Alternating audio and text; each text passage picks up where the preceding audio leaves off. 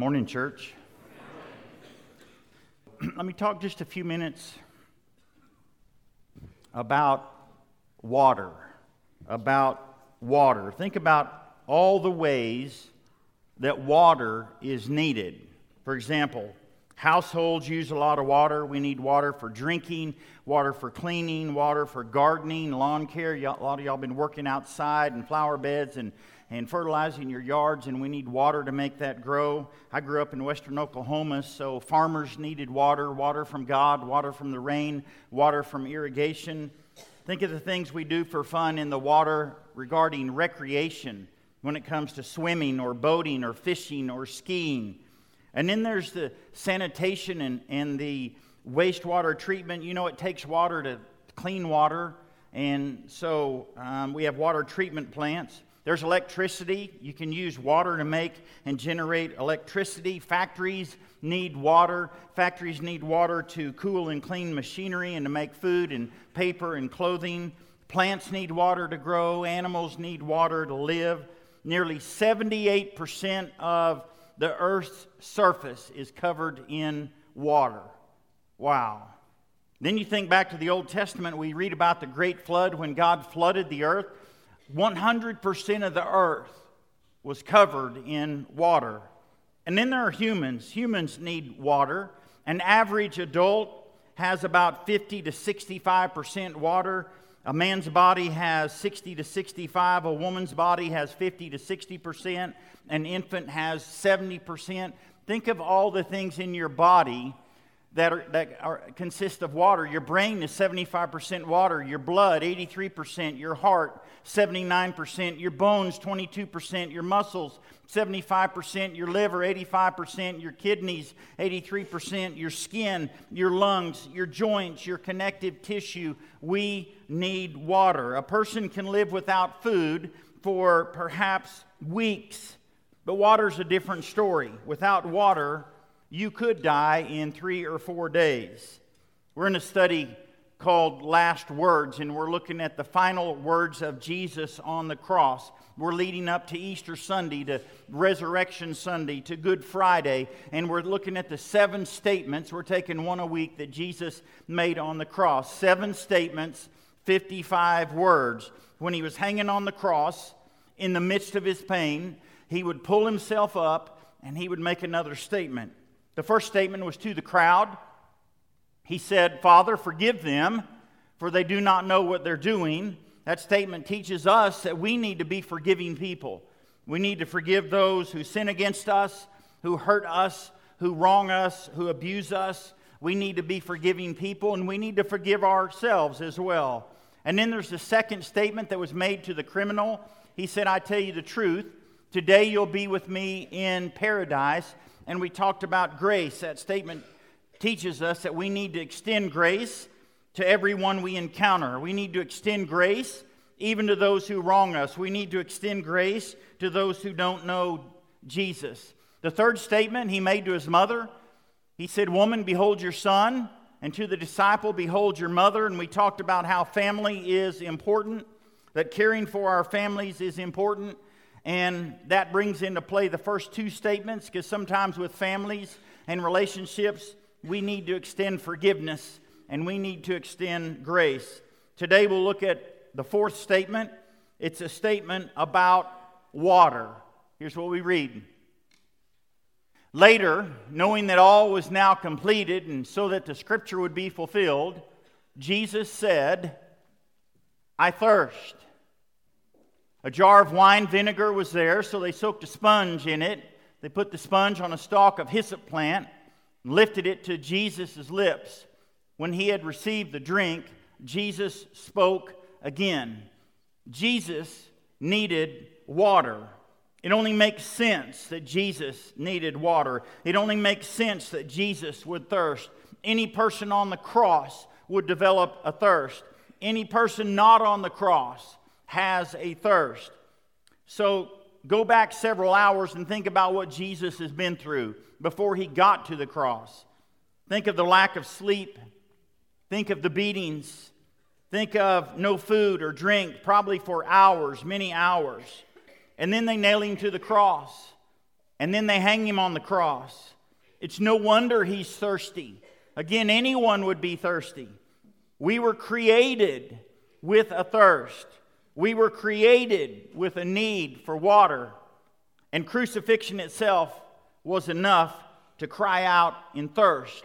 Imagine the energy drain, the perspiration, the pain, the bleeding that would produce rapid dehydration. It's kind of interesting, don't you think? Almost ironic that Jesus began his public ministry by spending 40 days in the desert, 40 days fasting and not eating, 40 days hungry, and he ends his public ministry thirsty. His hunger was in the desert. His thirst was on the cross. Why would Jesus ask for a drink? You might be thinking, why would you even ask that question? Why would he ask for a drink? I mean, it's obvious he had a thirst. But why does God need to ask for a drink? God created water. God could bring water from a rock. God the Father could have sent rain to soothe God the Son. Or perhaps it's a statement he was about to make. If you keep reading in John, the statement that we'll look at in a couple of weeks, as the setting of the cross is about to come to an end, as the work of God on the cross is almost over, Jesus is about to say, "It is finished." And to make that statement, he had a thirst. In order to speak, when you consider all the factors of the cross, when you consider the dehydration and the pain and the sweating, when you consider the difficulty of him pulling himself up just to draw another breath, just to make another statement, no doubt his lips are parched, no doubt his throat is dry, and to make another statement, Jesus is obviously thirsty. And the statement that he's about to make, "It is finished," the one we'll look at in a couple of weeks, is not a statement that needs to be whispered. It's a statement that needs to be clear. It's a statement that needs to be shouted. It's a statement that Jesus needs to make so that everybody knows it is finished. And to do that, Jesus needs help. Jesus is thirsty.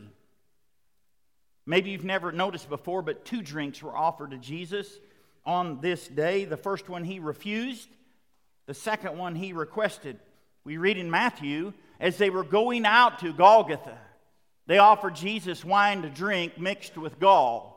But after tasting it, he refused to drink it. This is before the crucifixion. This is on the way to the crucifixion. Wine mixed with gall. This mixture was like a narcotic. This mixture was made to numb the pain and numb the senses and to dull the pain. I want you to note that Jesus was not going to dull the pain. Jesus was not going to soothe the agony. Jesus will experience the cross with no medication. Jesus will experience every aspect of the cross. But now, 6 hours later, as he's hanging on the cross in the sweat and writhing in pain, he's chapped, he's got a parched throat, he pulls himself up and he says, "I'm thirsty." And this time they bring him a common wine of the day, a common wine mixed with water, maybe even a common wine that the soldiers at the foot of the cross were consuming. As they watch Jesus die, they are consuming this same wine. Nothing about this second drink would dull the pain. In fact, some authors say everything about this drink would make him even more aware of the cross, the pain of the cross. But again, Jesus needs to speak. Jesus had to speak.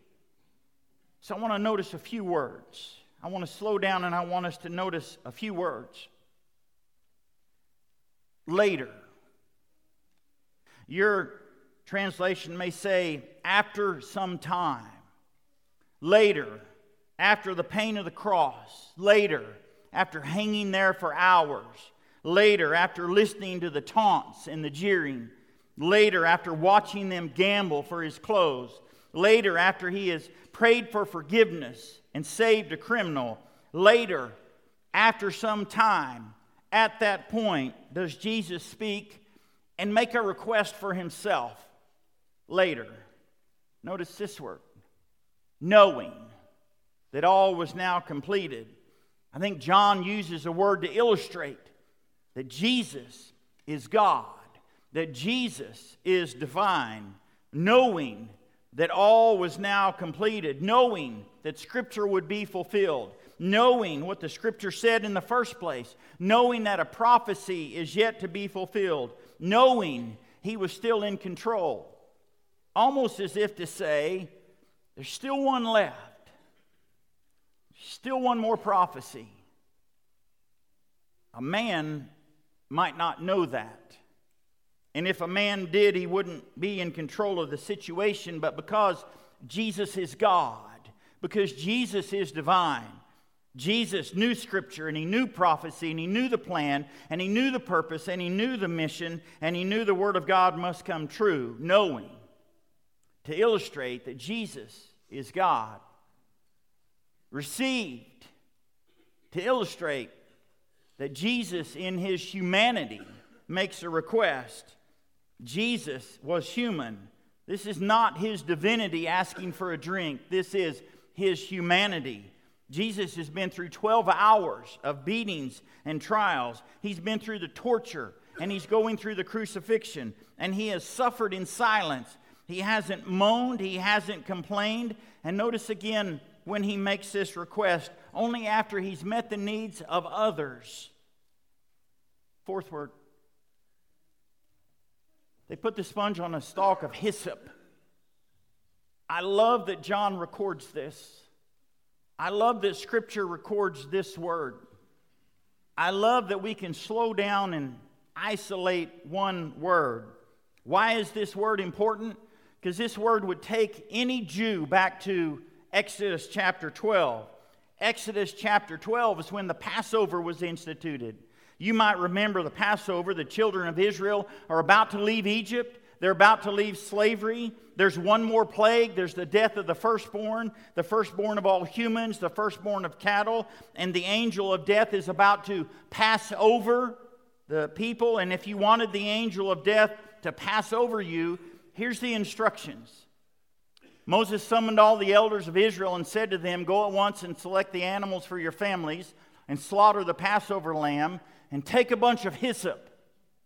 Dip it into the blood in the basin and put some of the blood on the top and on both sides of the door frame. Not one of you shall go out the door of his house until morning when the Lord goes through the land to strike down the Egyptians. He will see the blood on the top and sides of the door frame, and he will pass over that doorway, and he will not permit the destroyer to enter your house and strike you down. Obey these instructions as a lasting ordinance." If your house is covered in blood, the death angel would pass over. And what God told them to use was hyssop. Hyssop. They would put several branches of hyssop together, and they used the hyssop to put the blood on the door frames. And the very mention of hyssop here would take any Jew back to the Passover, back to the saving blood of the Passover lamb. The blood of the Passover lamb saved the people, and the blood of our Passover lamb, Jesus, saves the people. John uses this word to teach us that Jesus is our Passover lamb. And if we obey the instructions like the Israelites did, then we will, if we're washed in the blood, we will be saved. God will pass over, and we will not have to face judgment in a negative way. John's the one who introduced Jesus in John 1, and he says, "Look, the Lamb of God who takes away the sin of the world." And here John's giving us one more picture on the cross when he mentions hyssop. He wants to remind them and remind us that Jesus is the Lamb of God. Why did Jesus make this statement? "I thirst." Maybe to show his humanity.